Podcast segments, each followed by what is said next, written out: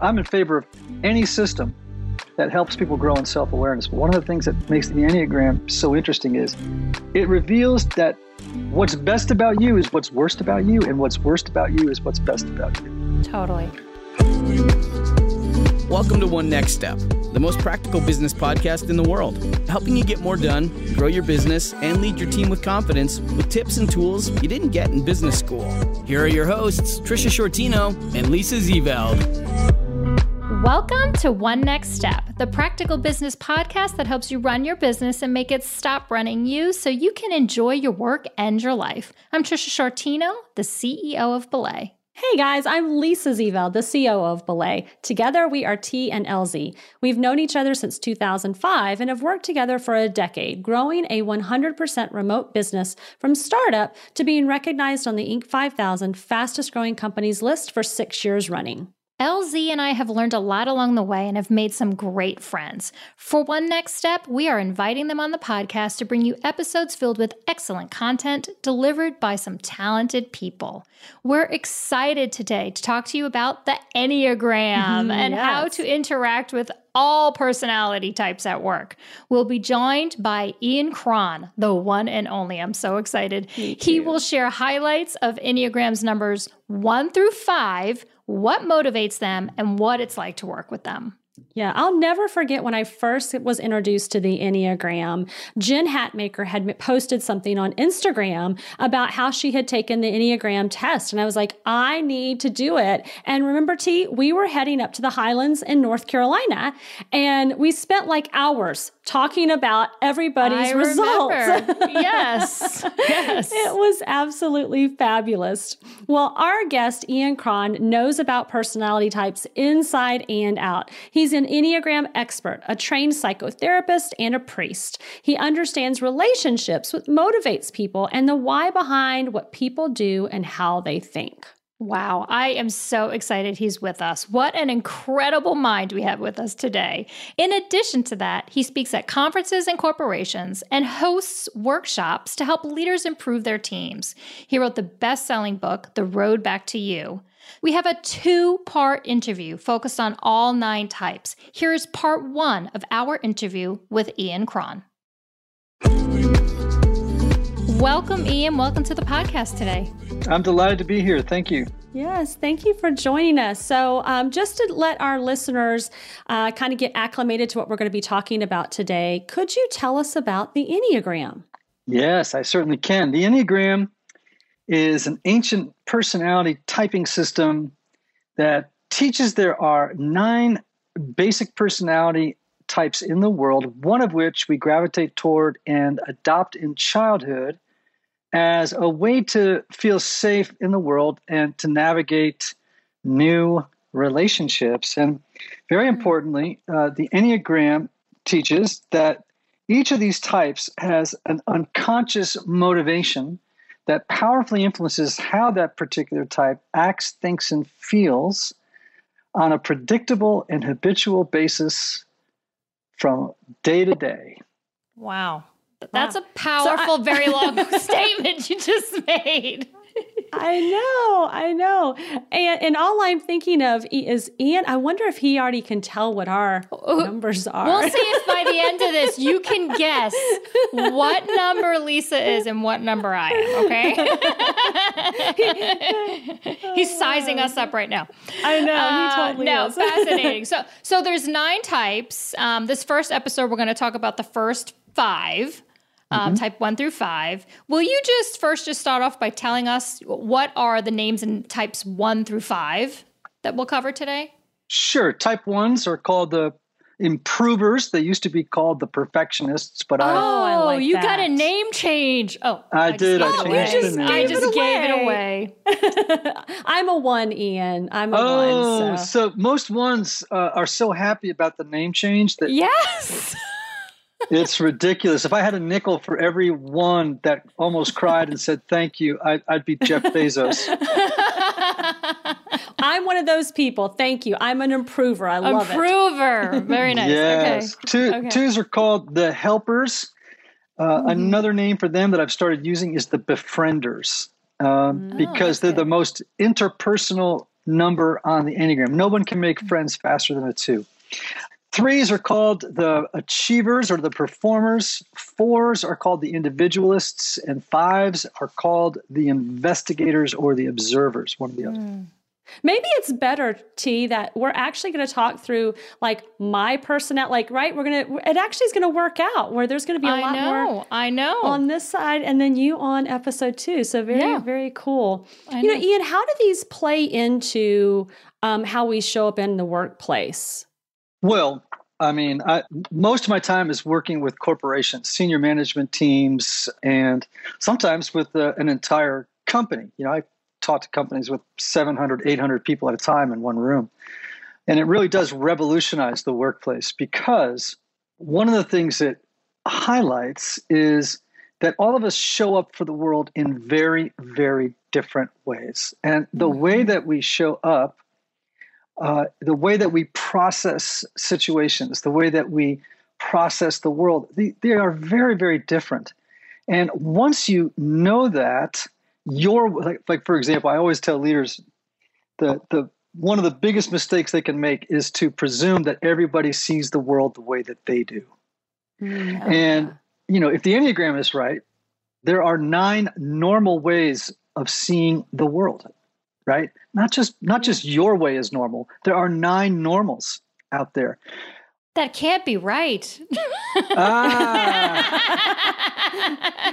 She's an eight, Ian. She's an eight. Are we sure? yeah, actually, you you eights and ones would have a hard time believing that there is another way of, of seeing well, the world. you should hear some of the conversations that LZ and I have.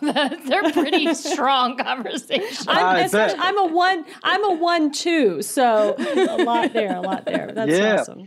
So once you are familiar with all nine types and your own type, one of the beautiful things it does is it very quickly and even I would say algorithmically improves your self awareness. And in the corporate mm-hmm. space, as research has shown, and I mean, leaders get mad when I say it sometimes because they're looking for hardcore bottom line answers. And I keep telling them the answer is about soft skills.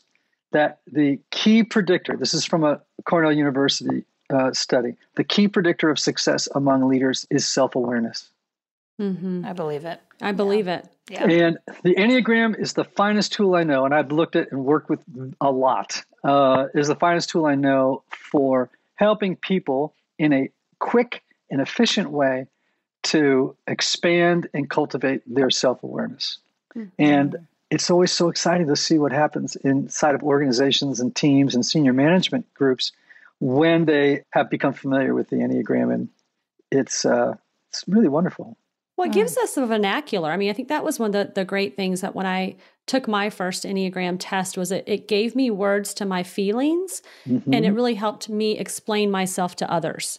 Like yes. why this is important to me mm-hmm. is because this is a part of who I am. And so I think that that really opened up the dialogue. You know, as Tricia was joking before, even just between me and her and and her and other leaders, how we view the world is sometimes very differently, but now we have the terminology and the vernacular to describe why we feel that way. Yes. In fact, I worked for a Fortune 500 company.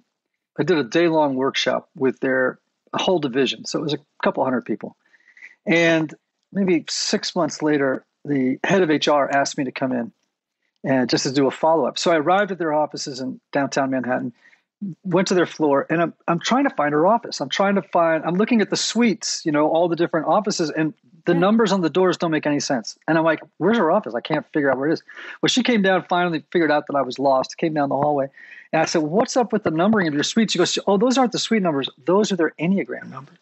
Oh. Wow. She said, after your workshop, we decided that we would all put in these, you know, really nice sort of metal brass letters on their door, numbers on their door, uh, so that when people walked into another person's office, you know, like, okay, when an mm-hmm. eight walked into a one's office, they knew enough now that that eight could bake into his or her calculations okay mm-hmm. who am i about to have a conversation with what are the do's what are the don'ts what what would mm-hmm. you know remove the inefficiencies in this communication, right? And I'll tell yeah. you, it, you know, it just makes such a difference. People in the mm. workplace, one of the reasons people leave all the time is they feel like people don't see or understand them, nor that their mm. leaders don't fully appreciate what they bring to the table. Yeah. And a lot of times leaders don't because they don't mm. know about the inner workings of that person's personality. Yeah. Right. Yeah. And uh, one of the things I didn't do when I went through those type names is maybe just sort of give a one sentence description of, yeah. of the type. Would that be helpful? Well, I was just going to say, yeah, yeah, I'd love to run through, you know, kind of the first one through five. It's perfect that you're going to talk about one because we just talked about we're going to walk into one's office. yep. We're going to walk into a one's office. So, what do we need to know about a one? Well, ones are meticulous, they are hardworking, they are very, very reliable, and their unconscious motivation. What is it that is driving a one? Is a need to perfect themselves, others, and the world. Okay. Mm-hmm. Twos, the helpers, uh, warm, caring, giving, uh, supportive, interpersonal, off the charts. Uh, they're motivated by a need to be needed and loved, okay, and approved of. Uh, threes, the uh, the achievers and the performers. They're success oriented, image conscious, and they are wired for productivity. Very ambitious. They uh, are motivated by a need to succeed, to appear successful, and to avoid failure at all costs. Mm. Uh, fours, the individualists, uh, creative, sensitive, temperamental at times. They're motivated by a need to be unique and special to compensate for what they perceive is a missing piece or a fatal flaw uh, in their essential makeup. Okay, they're they're a complicated number, disproportionately represented in the creative arts. Uh, fives, they are. I'm a four, yeah. so be careful yeah. about laughing. um, Oops. yeah, fives uh, are called the investigators, uh, analytical, the most analytical number on the enneagram. Very private, the most emotionally distant number on the enneagram. Uh, they're motivated by a need to collect knowledge and information, particularly about niche subjects, to conserve energy, to fend off what they perceive is a lack of inner resources to meet the demands of the world, particularly in the relational sphere. So there's um, probably examples from the corporate world for all of those people. Uh, I, I could probably offer some guesses, but we'll see if we get there in this conversation. That's awesome. Yeah, I was sitting here just with our own team and my own family members going, Yep, I know who that number is. Yep, mm-hmm. I know mm-hmm. who that number is. Mm-hmm. you know, it's very fascinating because I think that everybody I've known who's taken the Enneagram test, once they hear their number, that they somewhat feel validated. It's it's not a shock, right? What you say, mm-hmm. Tricia? Oh yeah, it's almost affirming. Like, oh that that that is yes. who I am. That makes sense. Yeah.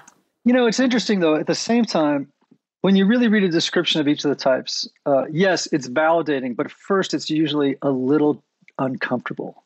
Uh, and for some people, the exposure, they're a little horrified by their type. You know what I mean? Because one of the yeah. things the one of the things the Enneagram does, and I like this is why I prefer it over DISC and Myers Briggs, Strengths Finder, all, all, of which I like. I mean, mm-hmm. I, I'm in favor of any system that helps people grow in self awareness. But one of the things that makes the Enneagram so interesting is it reveals that what's best about you is what's worst about you, and what's worst about you is what's best about you. Mm-hmm. Uh, it reveals yeah, the yeah. kind of the shadow side of your personality in addition to what's best about it. So you get a, a real 360, a very honest assessment. When I first read my type, I was like, I wanted to crawl under my bed because it, it felt to me like someone was reading my mail. And I was right, like, how, yeah. how did you know that about I've never talked about my interior world like that to anybody. Yeah. Uh, nor actually did I even have the language that you that the Enneagram has to right. describe it. It's uh, it really is, un, is it's uncannily accurate. Mm-hmm. Well, and I think that actually, you know, kind of begs the question too. Have you seen, especially in a in a business corporate environment, when people hear about other people's Enneagram types. Is there any negative tone to that? You know, they start to judge somebody by those characteristics. Like easily, like you said, mm-hmm. I'm I'm happy that the title 401 has been changed because I've seen people go, well, you know, she's the perfectionist. She's the one that's not going to be happy with anything. So do you find that you when you're coaching other leaders that you have to manage around that? When I'm doing day long workshops, I spend probably 30 minutes talking about Enneagram ethics because, oh. you know, like anything in life, you can weaponize the Enneagram and, and use the mm. information mm. you have about other types and even your own type uh, against them. So, for, for example, when I hear somebody say, well, like you said, um, oh my gosh, she's such a six or she's such a seven, mm.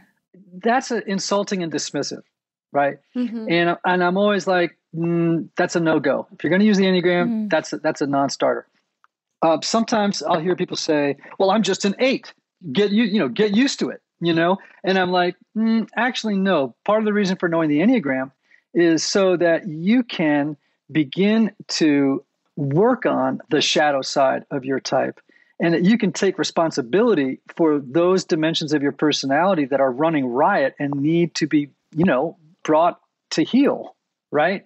Right. To right. be the healthiest version of your number, right? Like yes, the, the, health right. of, like, you know, as someone who's been, you know, casually practicing and understanding who I am as an Enneagram 8, uh, since we're talking about, is that I'm trying to be the healthiest 8 I can because healthy 8s show up like XYZ. But unhealthy eights show up this other way. And so I'm yes. always kind of looking at myself and my health on the scale of how my number yeah. shows up. And so, what, the way that you could actually maybe even say that different terminology would be instead of using the word health, you could say self aware. Uh, if you mm-hmm. were talking about unhealthy, you would talk about lacking self awareness, right? Or little self awareness, or mm-hmm. in the middle, average self awareness, right? Mm-hmm. And you know what we want to do is constantly be upping people's self awareness so that as they go through the day, they have the ability to observe the way that they're acting, thinking and feeling in real time, and also then self regulating as they're mm. moving through the day to prevent the shadow side of their mm. type, the very unconscious side of their type, from taking over and mm-hmm. getting them in trouble. Right? getting them in trouble. Right.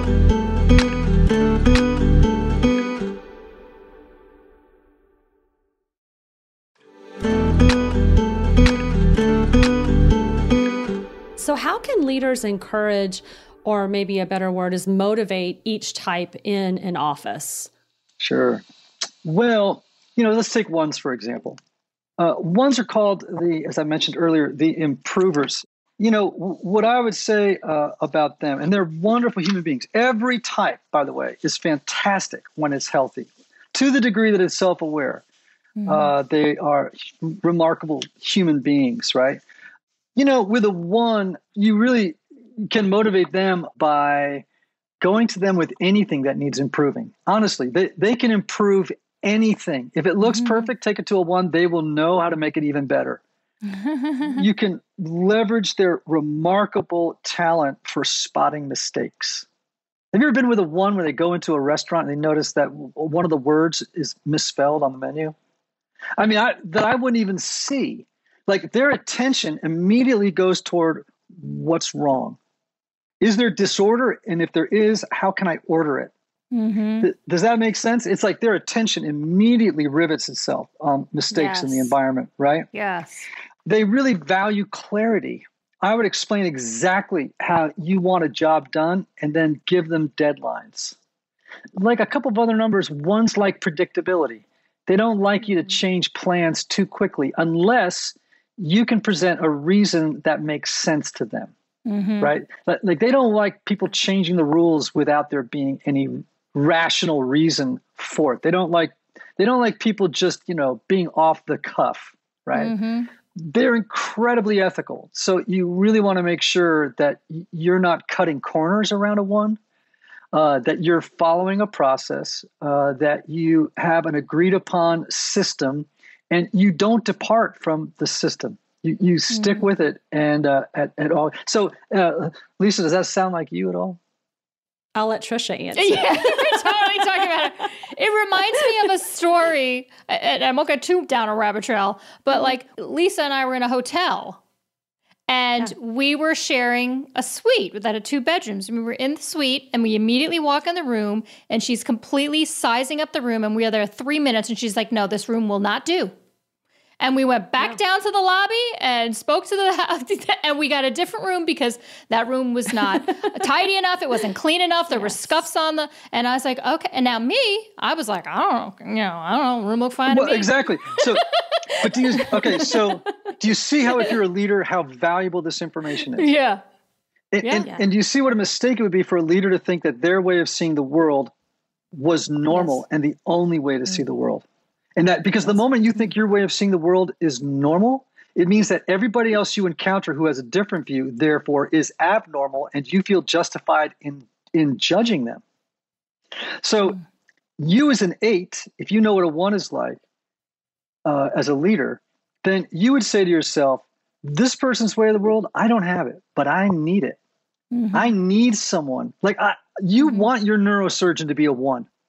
You, yeah. you know, I want my yeah. I want my book editor to be a one. Or your CFO, your CFO. Oh. You want your CFO to be a one. you know, yeah. all every penny. Yeah.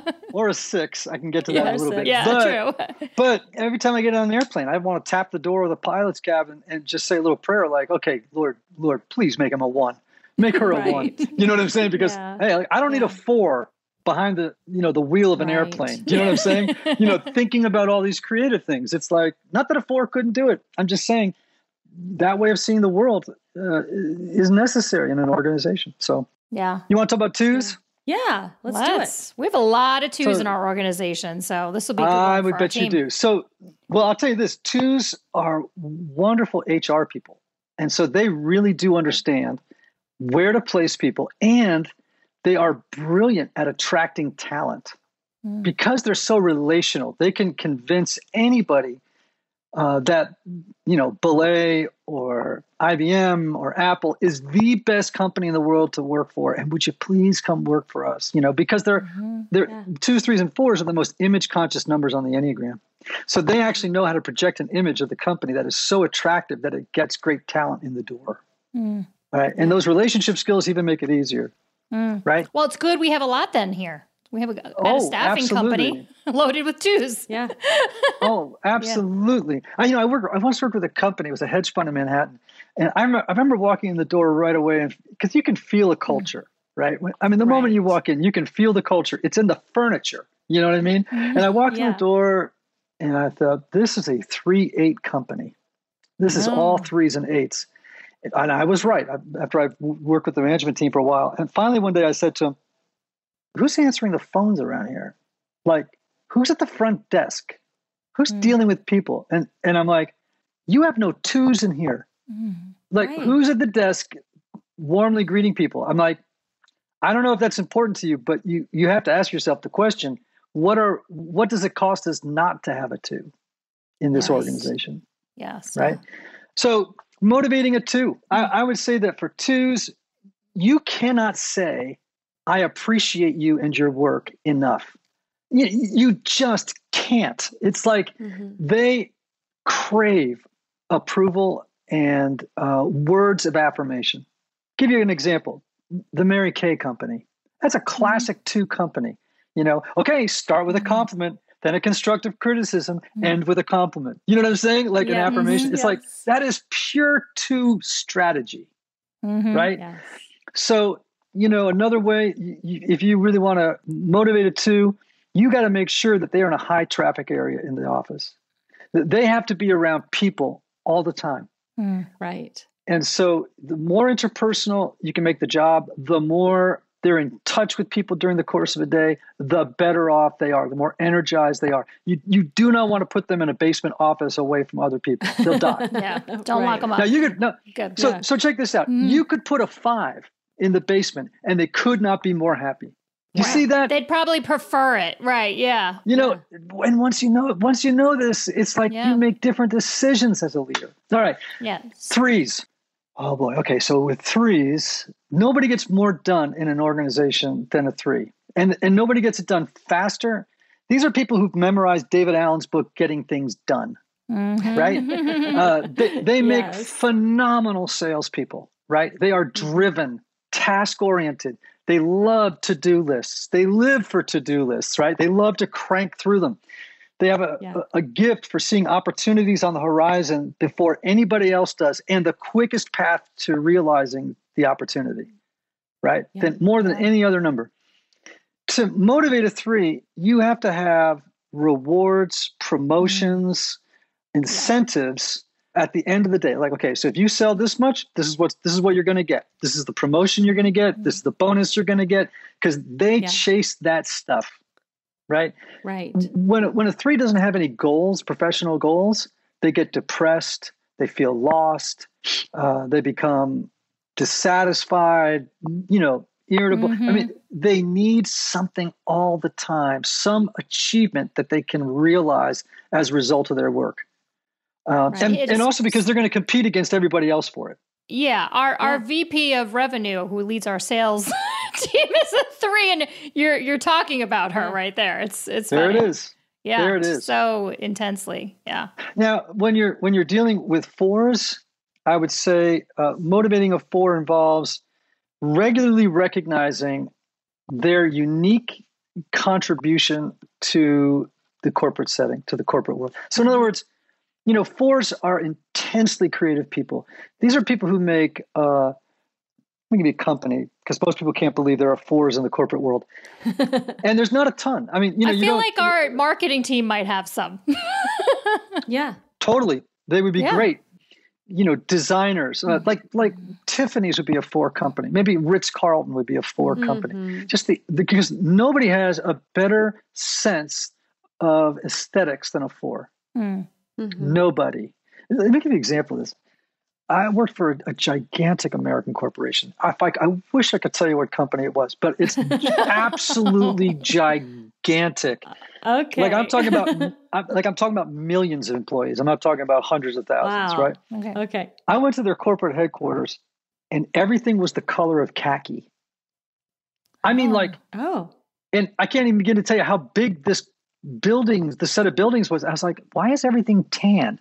Everything. Yeah. Yes. And I was the four in me was going, how could these people possibly be motivated by a building that seems to hate color? You know what I mean? It was like, yeah. and I was like, this is a depressing environment. I actually pressed Yeah. on them about it. You know, like yeah. this is not a great environment for people to work in. Okay, so with fours, they just need a lot of affirmation. Now, you, if a four makes a suggestion uh, and you disagree with it, they don't mind. They'll take that as long as you say to them, but in spite of the fact that we're not following your suggestion, I want you to know I appreciate the unique contribution that you make to this Mm. organization Mhm. Yeah. right? Otherwise, they'll they'll spin out on you. Let's let's Yeah. end with fives. You know, to motivate a five, I'm- I'm always like, you know, don't worry so much about giving them a cash bonus. If you if you really want to reward a five, give them more autonomy. Uh, Mhm. tell Yes. them they they can work from home. Tell them you're going to give them an office far away from you know the flow of traffic, where Yeah. people are going to be constantly stopping at their desk and wanting to talk and ask questions you know it's not like fives aren't social it's just that they thrive in an atmosphere of privacy and quiet hmm and and give them a job and leave them alone you, you know what i'm saying Yeah. and and uh, so like i'm always telling twos for example they're very tactile they get real close on people physically i know having worked with a lot of fives i worked with a company where they had 500 coders and i said well i Mm. guarantee you at least 50% are fives right Right. And they're not And- hugging each other. Nobody's hugging.